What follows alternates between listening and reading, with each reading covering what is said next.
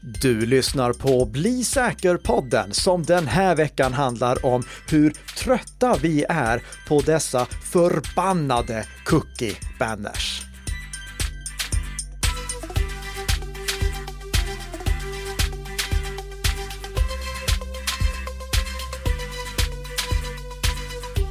Ja, det är hårda ord här i avsnitt 171 av Bli säker-podden med Karl-Emil Nicka. Ja, och, Peter Esse. Peter Esse, ja Peter det är jag det. ja. Trevligt. Andra avsnittet. Ja, ingen podd som produceras i samarbete mellan Nika Systems och Bredband2. Så har vi också sagt det. I ett ekonomiskt oberoende samarbete, precis som tidigare.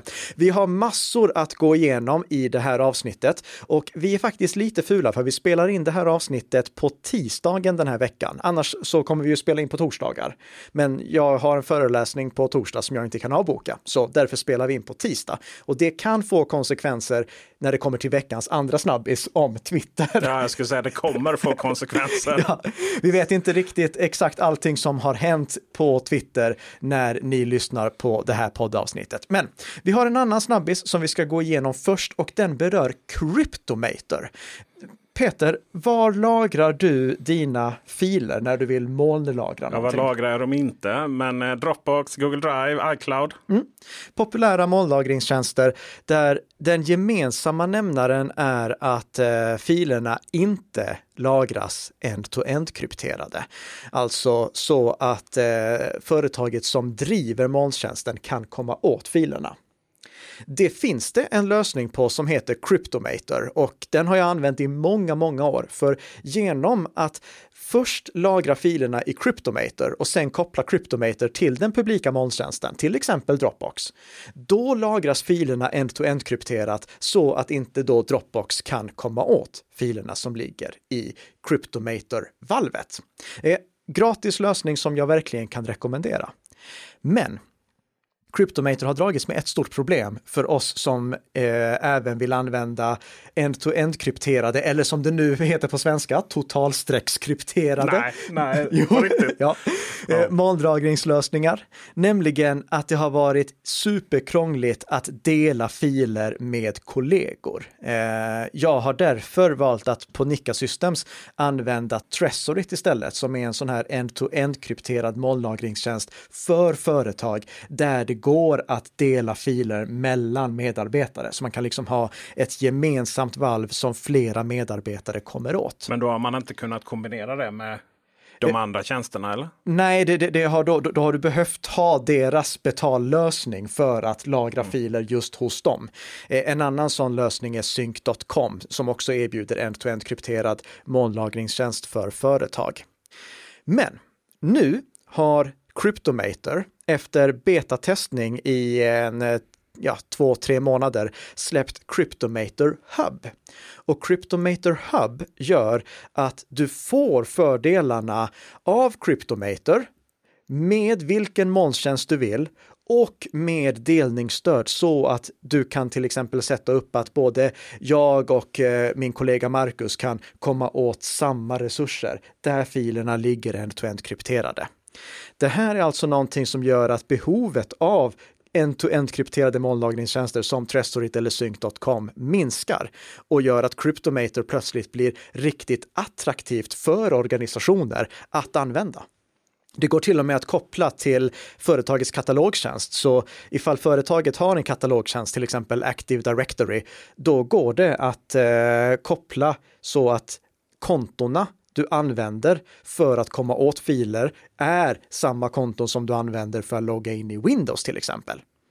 Och du kan använda WebAuthn dessutom. Det, det, det har du inte varit med och pratat om Nej. än. Nej, det kommer vi till nästa vecka. Varför WebAuthn är så bra. Ja, mina kära lyssnare, det blir ytterligare ett WebAuthn-avsnitt för det har skett stora förbättringar sedan vi pratade om det senast.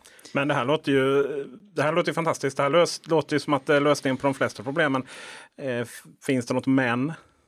Det brukar göra det i de här sammanhangen.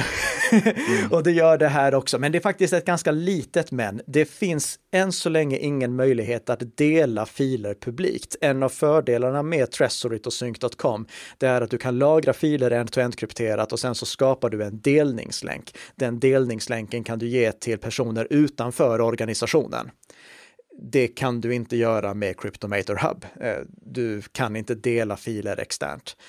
Eh, en annan nackdel är att eh, du måste faktiskt sätta upp viss infrastruktur för att kunna göra det här. Det är inte en nyckelfärdig lösning så som vanliga Cryptomator är eller som eh, Tresorit och Sync.com är. Så du måste sätta upp en dockerlösning för det här. Så det är inte för alla organisationer, men det är någonting som jag tror att en hel del organisationer i alla fall kommer ha stor nytta av och med lite vidareutveckling kanske det här blir en ytterligare bättre kommersiell tjänst, att det blir en bättre paketering av det som gör det lättare att komma igång med. Så eh, Tresorit och Sync.com, de får faktiskt se upp nu, för nu får de konkurrens. Och det är ju alltid bra. Mm. Vi ska prata lite om eh, jag var ju, det var mitt första avsnitt förra veckan och jag bombade i alla fall med två faktafel. Va? Nämligen det att Elon Musk gick ju inte in med en toalett in på Twitter huvudkvarter utan det var ju ett handfat. Ja, det, det, det var ett litet faktafel. Ja. Eh, och, och, hela punchlinen där var ju att uh, let that sink in. Då. Och jag skulle väl kunna säga till mitt försvar att vid tidigare sådana här köp så har historien visat att det har varit lite down the drain istället med pengarna. Eh, så vi får väl se om han går ut med en toalett trots allt. där, där fick du till det. det, har ju, eh, det har ju hänt otroligt mycket sedan vi, vi spelade in eh, förra avsnittet. Och, jag, jag, måste bara fråga, vad var den andra saken du tänkte på? Det var ju iPhone XS där Apple ja, ja, var uppe på scen ja, och du, pratade om... Du, då, då, sa du ju tror jag. Det är det, nej, ah, är det det magiska? Ja, det är, okay. tror jag, då kommer man undan med sånt. Okay. wow! nej, men eh, det, det, ligger eh, en länk till det här videoklippet som eh, Peter Esse pratade om också i förra veckans show notes. Just det. Och i veckans, förra veckans show notes, då finns det också en kompletterande länk till en lista som jag gjorde med alla Macbook-modeller eller alla Mac-modeller som berörs av det som vi pratade pratade om då när det gällde Apples underhåll. Men eh, nog om förra veckan. Eh, över till Twitter. Vad har hänt? Vad har hänt? Ja, vad har inte hänt?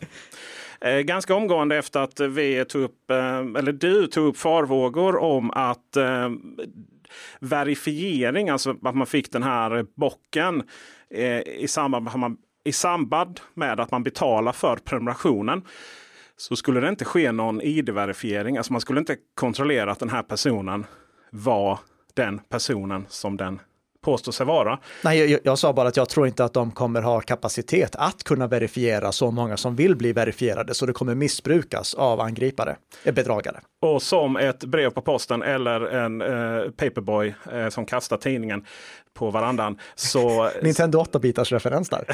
Just det. Så eh, skrev New York Times att eh, mycket riktigt så blir det ingen id-verifiering. Då. Eh, vidare så... Ja, men, men, men, det här är ju helt vansinnigt. Det, det, alltså, ifall vi nu vet att Twitter inte kommer verifiera användarna som vill ha ett verifieringsmärke, vad i hela friden är verifieringen då? Det, alltså, det, det här kommer ju bara vara, eh, som jag såg att Björn Hästhammar skrev på, eh, på Twitter, det kommer bara vara ett blått märke. Det kommer inte ha någon funktion. Det kommer inte ha motsvarande funktion ens som det har på Facebook och på Instagram. Så det här kommer bli ett gyllene tillfälle för bedragare som vill låtsas vara någon annan än vad de i själva verket är. För folk tror att det där verifieringsmärket betyder, det som det gör på Facebook och Instagram, att någon har verifierat att personen bakom kontot faktiskt är den som han eller hon utger sig för att vara. Man inser väl en viss problematik runt detta för att man sköt då upp införandet av eh, hela den här nya Twitter Blue Ehm, förändringen till efter det här mellanårsvalet som pågår i USA just nu. Alltså man väljer om senat och eh, andra delar av eh, den amerikanska parlamentarismen. Och eh, det ska då vara igång när ni lyssnar på detta 9 november. Men alltså verifikation av människor att, att, att Kalle här är Kalle och ingen annan. Det är ju ingenting som man bara behöver tänka på under ett, ett år eller ett valår så att säga. Det behöver man ju tänka på alltid. Så att visst har du en poäng där. Jag begriper inte hur de tänker här. Det, det här är verkligen att underlätta för bedragare. Och, och det ska ju då läggas till, Twitters verifieringssystem har inte fungerat jättebra än så länge, eh, eh, alltså när de faktiskt har haft verifiering på plats på riktigt. Det pratade vi om lite förra veckan, men sen nu den här veckan, då hade vi också en eh, incident där Twitter-personen som går under Twitter-handlet Wolfies Mom, som var verifierad, hade den här blåbocken, bytte namn till Elon Musk och twittrade som om hon var Elon Musk. Mm. Och det här var ju inte så himla populärt när Elon Musk blev drabbad av det här själv. Så att han gick ut och var ganska arg då över detta. Och helt enkelt säger att eh, om personer som härmar någon annan person eh, inte tydligt visar att det här är en parodi eller sådär. Som man, eh, vi skulle väl säga att det är en eh, i Sverige så skulle man ju säga komik, det är humor, det är eh, satir, kanske ett bra ord. Då, om man inte tydligt markerar det så kommer man då bli avstängd utan en varning. Men varför ska satirkonton överhuvudtaget kunna vara verifierade? Det känns som en tankevurpa som heter duga. För att de betalar 8 dollar. Mm. Okay. Mm. Eh, men om man byter namn helt plötsligt, om man är verifierad och byter namn. Eh, då kommer man temporärt förlora den verifi verifieringen. Så, så, att man jobbar ju väldigt mycket med att testa sig fram och sen så utmanar folk systemet här. Ja. Eh, så det är stresstest av Twitter in action live här. Medan vi, vi liksom ser detta skådespeleri. Jag, jag begriper inte varför de inte har det på plats redan nu så att när, om du är verifierad, varför i hela friden ska du då få byta namn utan att förlora verifieringen? Mm, det... Men det är ju delvis då för att du inte då behöver id-verifiera dig. Jo, nu, nu, behöver du göra det. Eller ja, du, ja nu det, ja. Det, du, du, behöver verifiera dig på ett eller annat sätt. Jag försökte id-verifiera mig och då var jag tvungen att ladda upp id-handlingar. Sen ville de inte ge mig den här eh, blå bocken i alla fall och då blev jag yes. sur. Och jag kommer inte betala 8 dollar för att ha den heller. Men Någonting som har hänt, om du var klar med din eh, Twitter-story? Nej, men jag skulle också lägga till det här att det låter ju bra det här. Att man försöker lösa eh, de här problemen. Men, men, men, Twitter, alltså det finns ju jättemånga människor som är på Twitter. Och, och alla, jag menar, sat, det här är ett satirkonto kan vi skriva på Sverige. Det är ingen som på Twitter som håller koll på det. Och ska också avsluta med att säga att man har ju sagt upp stora delar av integritet och säkerhetsteamet. Eh, så att eh, det här, mina vänner, är en stark to be continue. Det får jag verkligen säga. Mycket av diskussionerna som sker på Twitter, de eh, har eh, continued, de har fortsatt på Mastodon. Ett eh, alternativt socialt medie till Twitter. Finns du på Mastodon? Inte ännu. Nej. Kanske. när ni lyssnar på detta. Ja, det um, får se då uh, i våra show notes. Då lägger vi länkar till uh, mitt personliga Mastodon-konto, Nicka Systems Mastodon-konto och Peter SS Mastodon-konto om han har skaffat ett. Just det. Ja. Och Mastodon, det fungerar precis som Twitter med några små skillnader. Alltså principen är exakt densamma, men den underliggande tekniken är något annorlunda. Att det är många som har efterfrågat en alternativ lösning till Twitter, det fick vi verkligen svart på vitt nu för att Mastodon har slagit alla rekord. Den här veckan kom de upp i över en miljon aktiva användare och grundaren av Mastodon twittrade ut att sedan den 27 oktober, alltså dagen då e- Elon eh, köpte Twitter, då har 500 000 användare tillkommit. Det som skiljer mellan eh, Mastodon och Twitter, det är till exempel att Mastodon är en federerad lösning. Det finns alltså inte bara en server som alla användare är på, utan det finns många olika servrar, vilket eh, är lite problematiskt för de som vill komma igång med Mastodon. För när du skaffar ditt konto, Peter, då kommer du först och främst få frågan, vilken server vill du skapa ditt konto på? Och hur i hela friden ska du veta det? Ja, just det.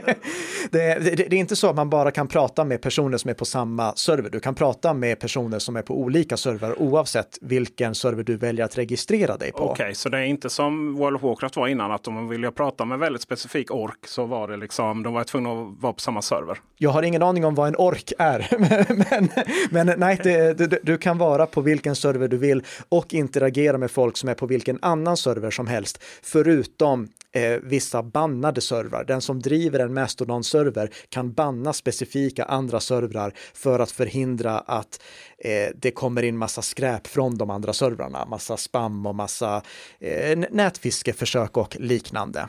Men vad är, vad, vad, innebär server i det här? Ja, det, det, det innebär att det, du väljer en server och det är den som driftar allting åt dig. Det är där dina eh, toots sparas istället för tweets. Och han vill, ja, ah, okay, ja, okay, ja. Eh, det är de som modererar allting. Det är de som sätter reglerna för vad du får skriva och det är därför som också det går att blockera viss interaktion mellan specifika servrar. Okej, okay, så det finns liksom servrar som bara vill prata om fotboll? Det gör det och det finns servrar som vill prata om sånt som inga andra servrar vill höra talas om ens. Just det, det här är ju, låter ju som en ganska så bra idé. Men vad händer om en server läggs ner? Eh, då eh, har du ett problem eh, och därför ska man ta backup. Det, det, det såg jag faktiskt att Kristoffer Strömblad, en person som ni för övrigt bör följa på Mastodon, vi lägger en länk till hans Mastodon-konto också. Han påminde om det idag. Han påminde om två saker. För det första, kom ihåg att ta backup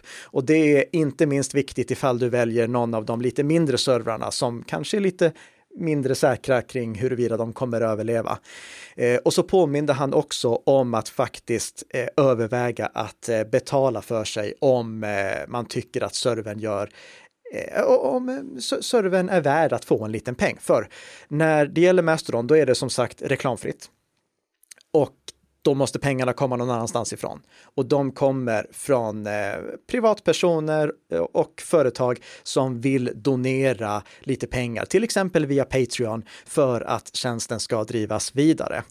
Jag själv jag registrerade mig på Mastodon-servern som heter mastodon.social och det är den som jag skulle rekommendera dig Petra att registrera dig på också. Du kan byta om du sen inte vill hänga kvar där, men det är den som drivs av företaget som är bakom Mastodon. Det är ett icke vinstdrivande företag och det är de som driver mastodon.social. Är du osäker, registrera dig där och byt i framtiden om du skulle känna för det.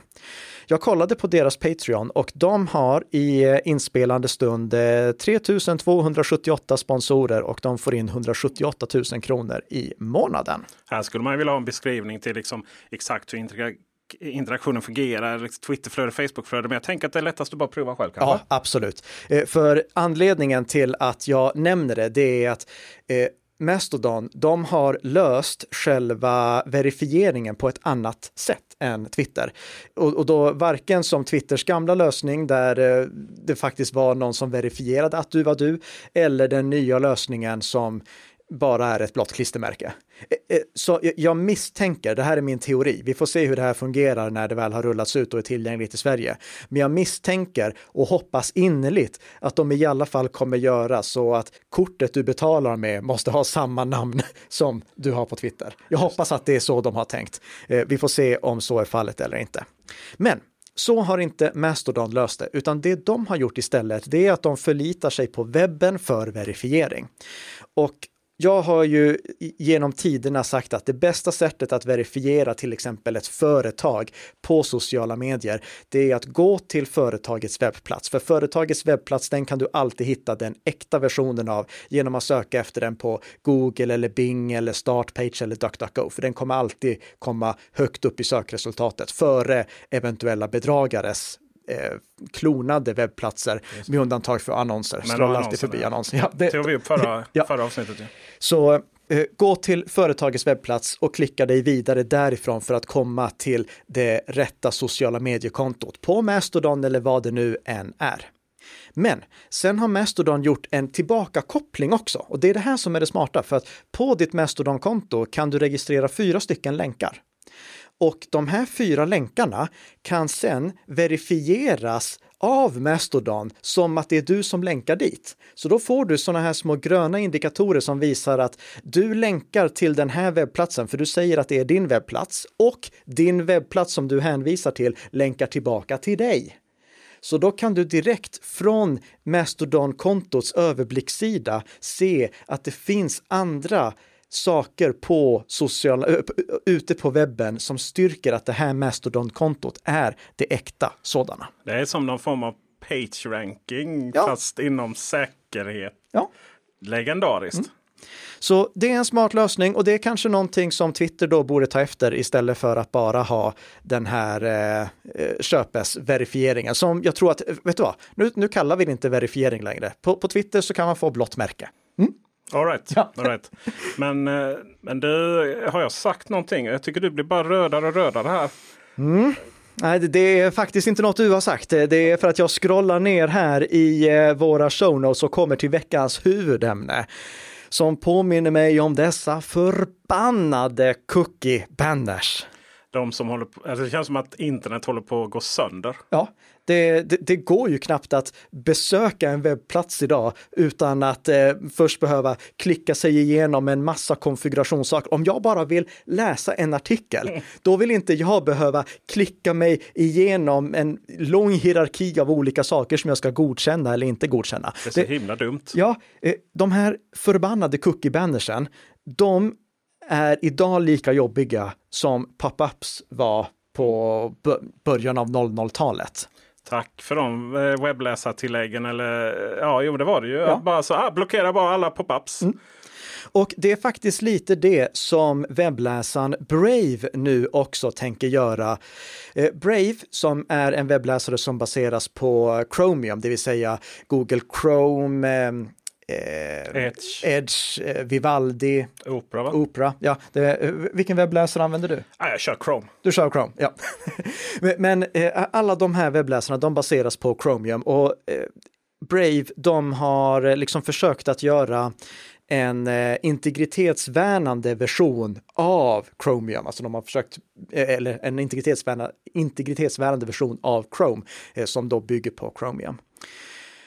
Den här webbläsaren har vi inte pratat om jätteofta och det är för att jag personligen inte har sympatiserat med företaget bakom. De har misskött sig lite när det kommer till att lägga in eh, affiliate-länkar i eh, sökfältet och att eh, inte betala ut eller egentligen samla in pengar som de eh, inte har varit berättigade till.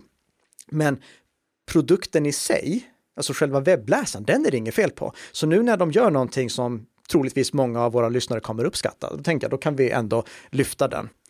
Det första som vi måste säga om cookies, det är bara att cookies är inte farliga överhuvudtaget. Det skadeprogram sprids inte via cookies. Cookies är textfiler.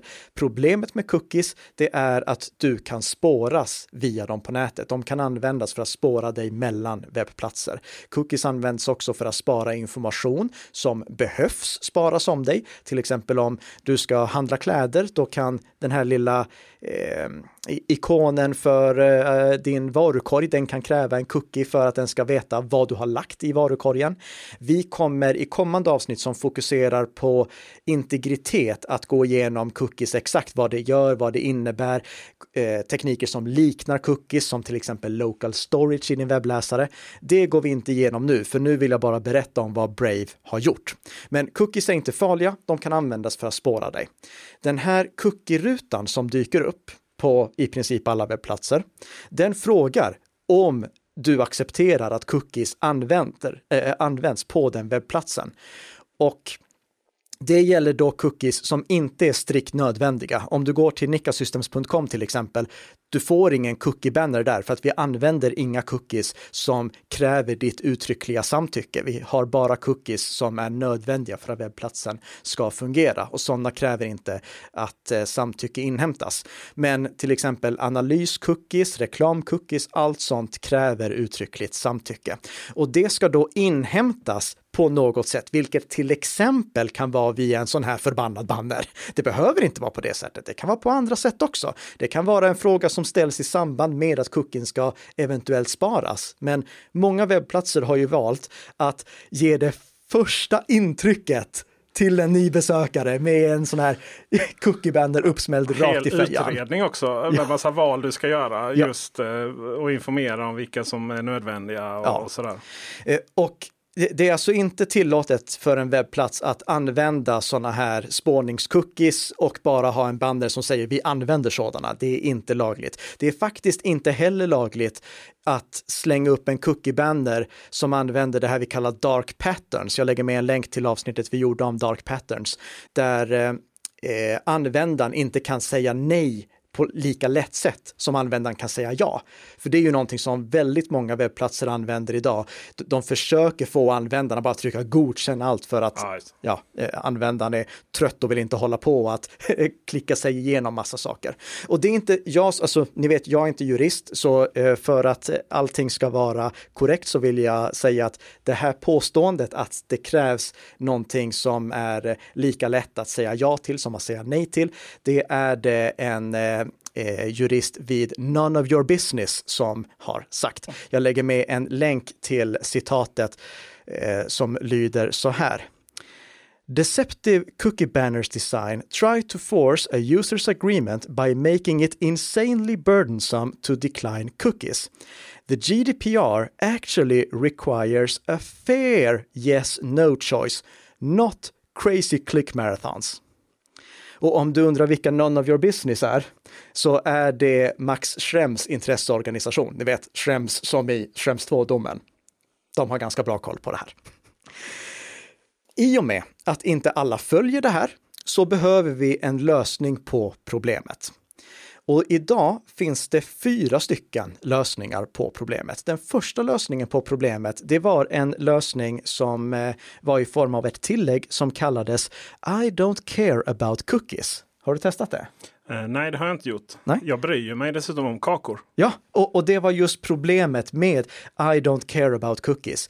I don't care about cookies var ett tillägg till webbläsaren som eh, automatiskt först och främst försökte bara gömma den här cookiebannen.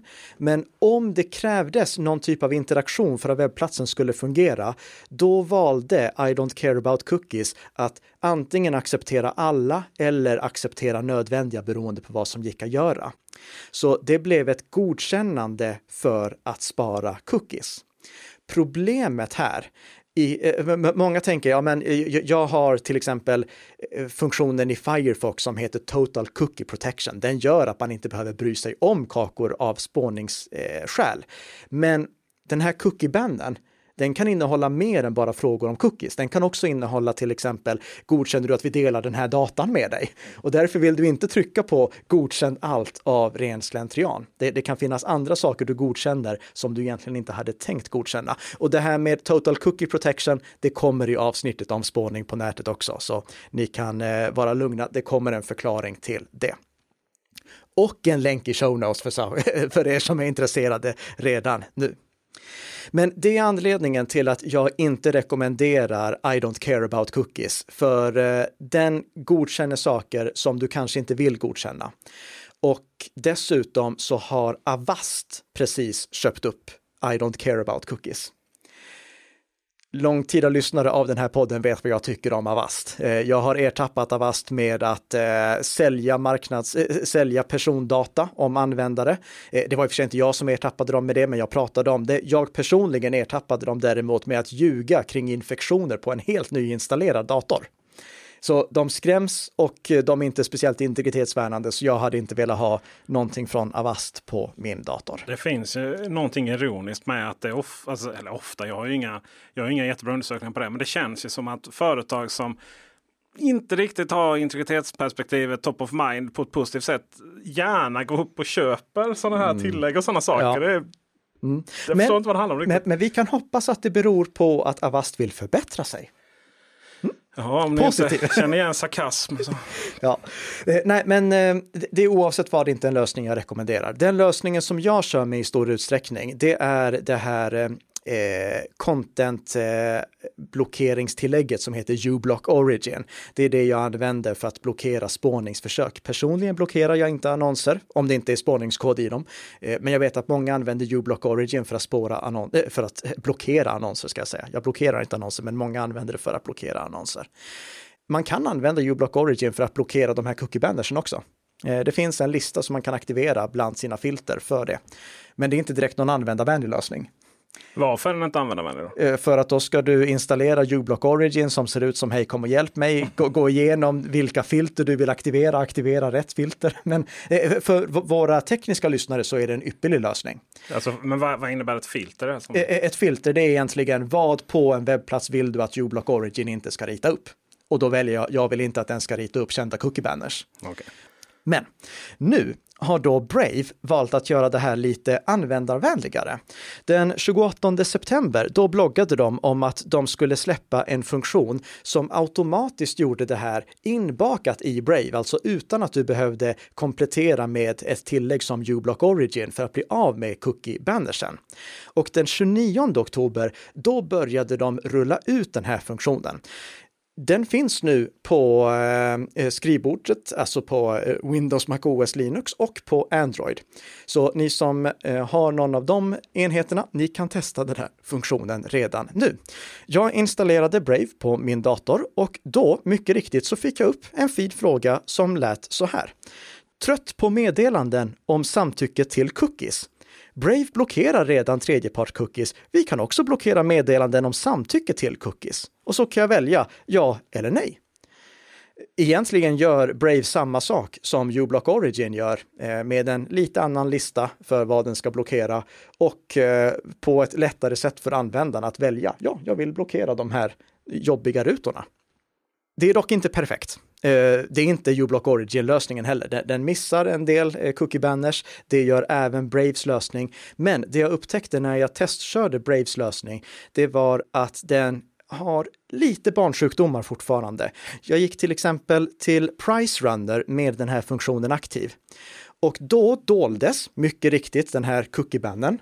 Men Price Runners webbplats var programmerad så att jag inte kunde scrolla om jag inte hade godkänt den.